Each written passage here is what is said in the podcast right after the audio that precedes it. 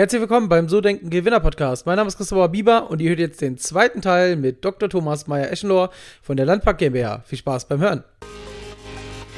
ImmoSmart24 präsentiert euch den So Denken Gewinner Podcast. Egal ob Wohnung, Grundstück, Einfamilienhaus oder Kapitalanlage, geht auf immosmart24.com und sucht euch eure Finanzierung raus.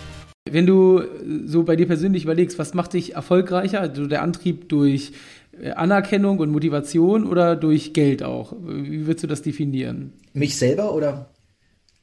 Hm, bei dir selbst. Ja. Also würdest du sagen, dich treibt das, ist das Ziel irgendwie Unicorn und dann äh, 100 Millionen und nie wieder was machen müssen? Oder also das Langfristmotivation oder nachhaltig was aufbauen? Oder beides, kann auch beides sein. Also es muss ja, muss sich ja auch gar nicht beißen am Ende. Aber gibt es so eine Richtung, wo du sagst, dadurch kommt so die extra Motivation rein, dann auch bis morgens um drei unterm Schreibtisch zu sitzen und dann im Büro zu übernachten?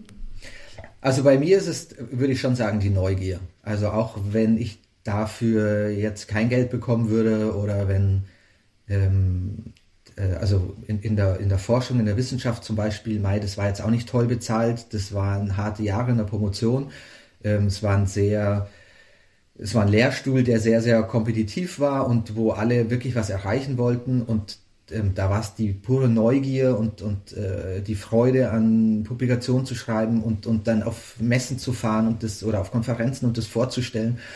Und bei Landpark ist es schon, also klar, man, man will Geld verdienen, es soll auch angemessen sein, das, was man vielleicht im Unternehmen auch verdienen würde.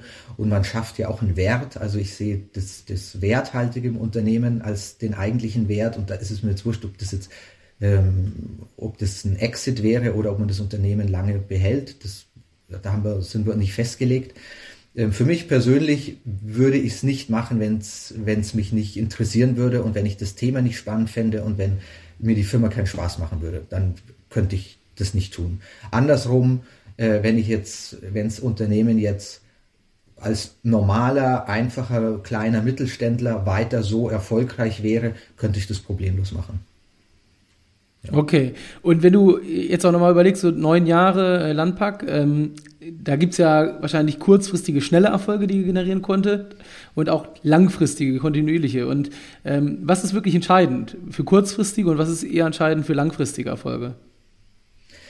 Also oft habe ich gesehen, dass, also wir suchen uns schon immer einen äh, Weg, der möglich ist. Ähm, also was, wenn man einen Entscheidungsbaum hätte, einen, einen Baum von möglichen Wegen, dann, wenn man jetzt auf so einer grünen Wiese unterwegs ist, wie es der Landpark ist, wo es sehr wenig Wettbewerb am Anfang gab, wo der ganze Markt hingeht, wo der ganze Markt wächst, wo es wenig Verdrängungswettbewerb gibt, dann kann man sich ja vorstellen, wir könnten ja alles tun. Also die, die, die Entscheidungswege, was wir morgen tun mit unserer Zeit, die sind ja weitgehend beliebig.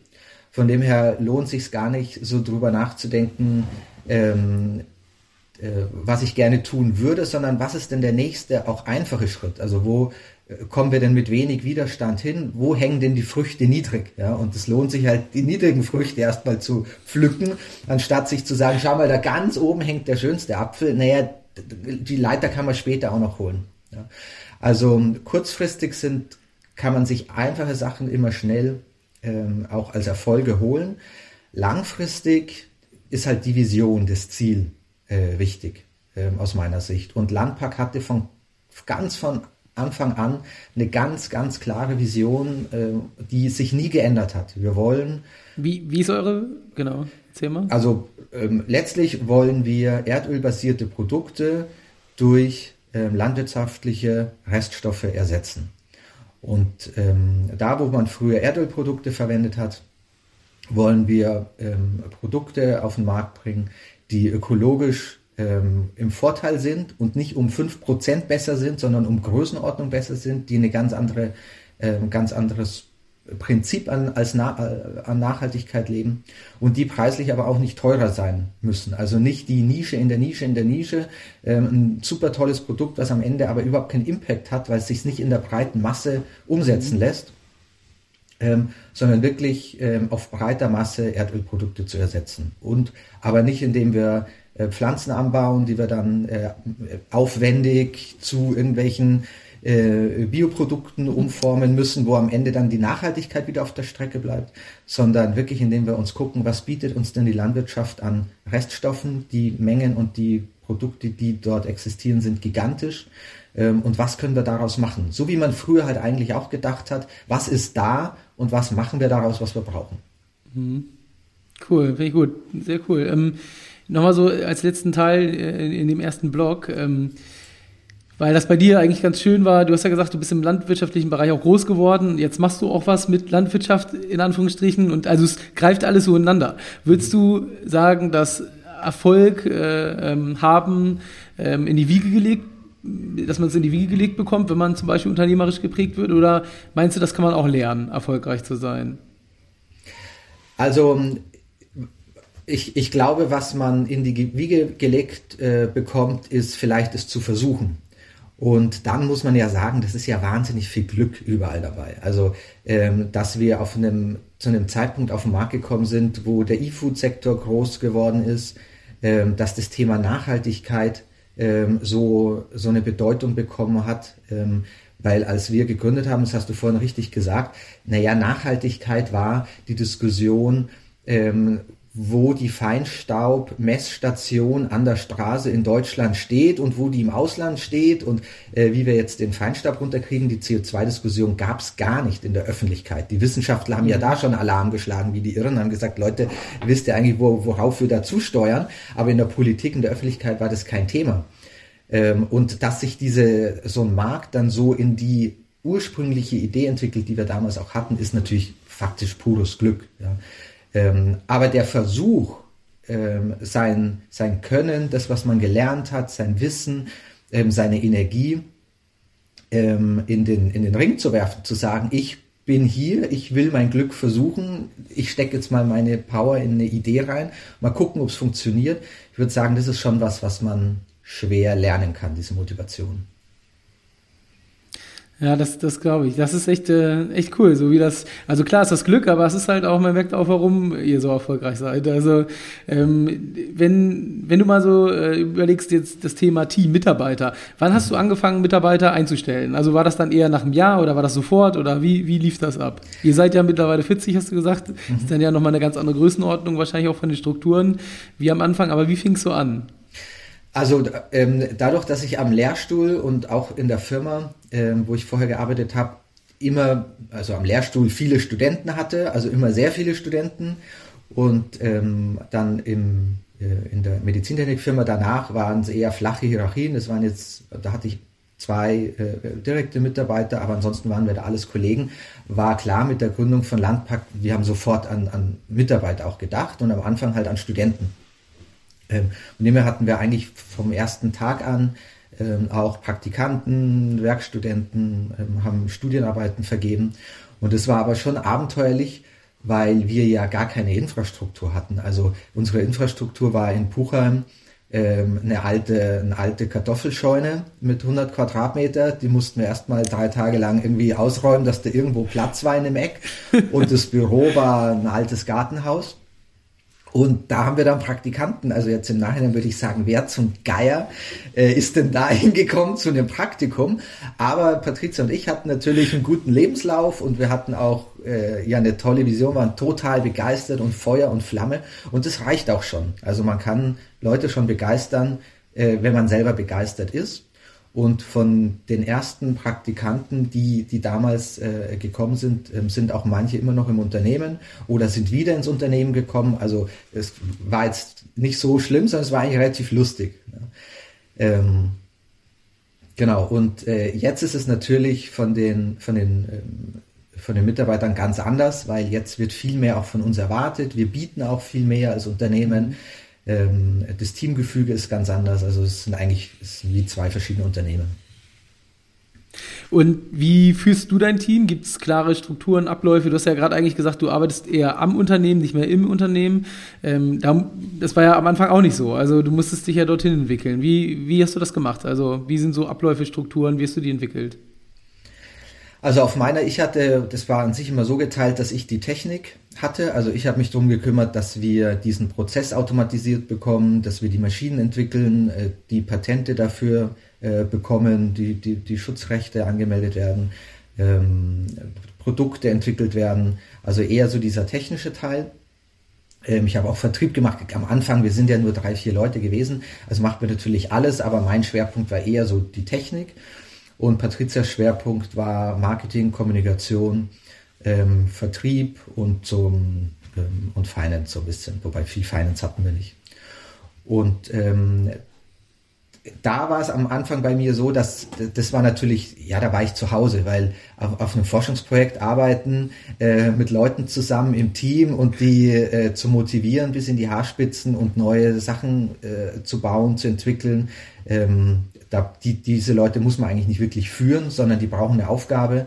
Äh, so ein guter Ingenieur, der will eine Aufgabe haben und dann ist der Feuer und Flamme und, und man muss nur ein bisschen lenken. Also das ist sehr einfach. Ähm, was für uns ein ganz, ganz schwieriger Schritt war, war tatsächlich diese Führungsstruktur einzuziehen. Also ich glaube, das geht jedem Gründer so, der irgendwo an den Punkt kommt, wo er sagt, so jetzt ähm, reichen halt keine fünf Werkstudenten und drei Praktikanten mehr, sondern ich brauche jetzt mal einen ersten richtigen festen Mitarbeiter.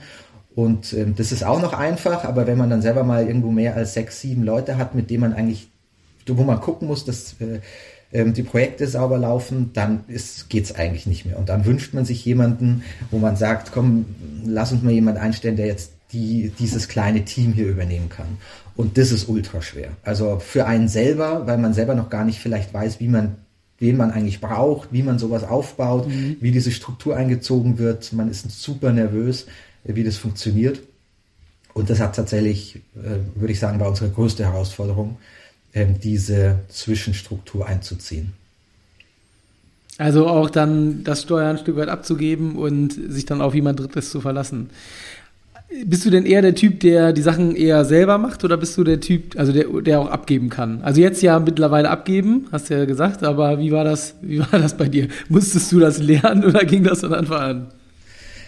Ähm, da ist auch wieder sehr verschieden. Also so in, mein, in meinem Technikbereich fällt es mir oder ist es mir schon schwer gefallen, Verantwortung abzugeben. Ähm, zum Glück hatte ich da immer Leute, auch schon pra äh, Praktikanten, Studenten, die auch ähm, den festen eigenen Standpunkt hatten. Und für mich ist immer überhaupt kein Problem, wenn man über Sachen diskutiert und auch wenn jemand mal was anderes macht, äh, und sagt, nee, das probiere ich jetzt aus, dann sage ich, okay, dann probier es aus, also, schauen wir mal. Und oft genug ähm, war es dann auch so, dass wir ähm, nicht meine Lösung verwendet haben, sondern dann die Lösung vom Studenten, vom Praktikanten, vom Mitarbeiter. Ähm, und da bin ich natürlich dann super happy, weil letztlich will ich ja die Lösung der, des Teams umsetzen. Wenn ich meine Lösung umsetzen muss gegen das Team, ist es immer nicht saublöd. Ja, das, das versucht man eigentlich zu vermeiden. Ähm, also von daher war das immer eigentlich einfach oder in dem Bereich war es schwer, Verantwortung abzugeben, aber ich habe mich immer gefreut, wenn wir dann im Team Strukturen hatten, die es irgendwann dann auch besser gemacht haben, als ich es selber könnte oder in, in, wofür ich Zeit habe. Und in den anderen Bereichen, so Verwaltung, und gebe ich Verantwortung sehr gern ab. Also da bin ich echt heilfroh und manchmal vielleicht auch zu früh, dass ich sage, okay, das Thema ist jetzt off und dann schaue ich ein halbes Jahr später drauf und denke mir, ah, ich hätte es vielleicht noch ein bisschen begleiten sollen. Also es geht schon in die Richtung da, wo die Leidenschaft selber ist, da mischt man gern mit und den Rest, der, der kann dann auch quasi an die gegeben werden, die es dann in dem Bereich gerne machen, sozusagen. Bisschen, ähm, ja. mhm. Wie machst du das, um Mitarbeiter zu finden, das Team zu motivieren und auch die Mitarbeiter zu binden ans Unternehmen? Ist ja wahrscheinlich in der heutigen Zeit auch nicht so ganz einfach. Ähm, ich weiß nicht, wie weit ihr auch selber produziert, also auch Mitarbeiter dann vor Ort braucht. Ähm, stellt ihr Remote ein? Keine Ahnung, Marketingmanager muss ja nicht theoretisch am Standort sitzen. Wie, wie machst du das? Wie setzt ihr das Thema um? Was macht ihr, um quasi in diesem Arbeitsmarkt auch gute Leute zu bekommen? Also, ähm, dadurch, dass das Thema Nachhaltigkeit für äh, die jüngeren Generationen eigentlich fast das bestimmende Thema ist, vor allem auch für Frauen, ähm, positionieren wir uns in dem Bereich einfach ganz klar. Das heißt, es gibt Plattformen wie Good Jobs, ähm, ähm, Green Jobs, Jobwerde, ähm, wo speziell Personen angesprochen werden, die im Bereich Nachhaltigkeit gerne arbeiten möchten. Und das Schöne bei einer Firma wie Landpark ist, wenn eine ökologische Firma von Grund auf nachhaltig aufgebaut wird. Also nicht, dass man ein Geschäftsmodell hat und überlegt sich ja, unsere Investoren wollen jetzt, dass wir ökologisch werden und dann versucht man das irgendwie so zu korrigieren oder grün anzumalen, ähm, sondern wenn es wirklich die DNA der Firma ist, dann sind wir nach innen auch glaubwürdig. Also dann muss ich nicht sagen, erzähl das dem Kunden, ähm, das will der halt hören, aber intern machen wir es anders, sondern bei uns kann der, der Vertrieb zum Beispiel wirklich mit voller Überzeugung hinter den Ökobotschaften stehen, die wir auch nach außen vermitteln. Und es gibt auch keinen Unterschied zwischen der internen und der externen Kommunikation. Die ist identisch, weil das einfach die Realität ist. So ist es halt. Und ähm, mhm. das äh, gefällt Leuten, die aus dem Bereich der Nachhaltigkeit kommen, schon extrem gut. Und deswegen ist das auch unser, sag ich mal, großer Anziehungspunkt. Wie wir dann auch in München gegen Firmen wie BMW, Google, Amazon und so weiter äh, auch bestehen können, um wirklich auch Top-Leute zu bekommen. Das zweite ist, dass im Team, das ist aber eher, würde ich sagen, eine Errungenschaft des Teams selbst, als jetzt von den Gründern, sich wirklich eine freundschaftliche Atmosphäre gebildet hat. Also es sind enge Freundschaften entstanden. Das Team ist ganz offen, auch gegenüber neuen Leuten, die da sind. Und ähm, das ist auch ein ganz starker Punkt, der das Team zusammenhält, weil sich alle gerne mögen, weil es keine Ellenbogengesellschaft gibt, weil wir uns alle respektieren, weil wir auch alle mal heulen können, ohne dass sich jemand blöd fühlt. Ähm, und das ist, würde ich sagen, unsere zweite starke Säule. Das war's. Das war der zweite Teil mit Thomas. Ich hoffe, dir hat Spaß gemacht und wir sehen uns dann nächste Woche zum Teil Nummer 3 wieder zur selben Uhrzeit und am selben Ort. Ich freue mich. Bis dann. Ciao, ciao.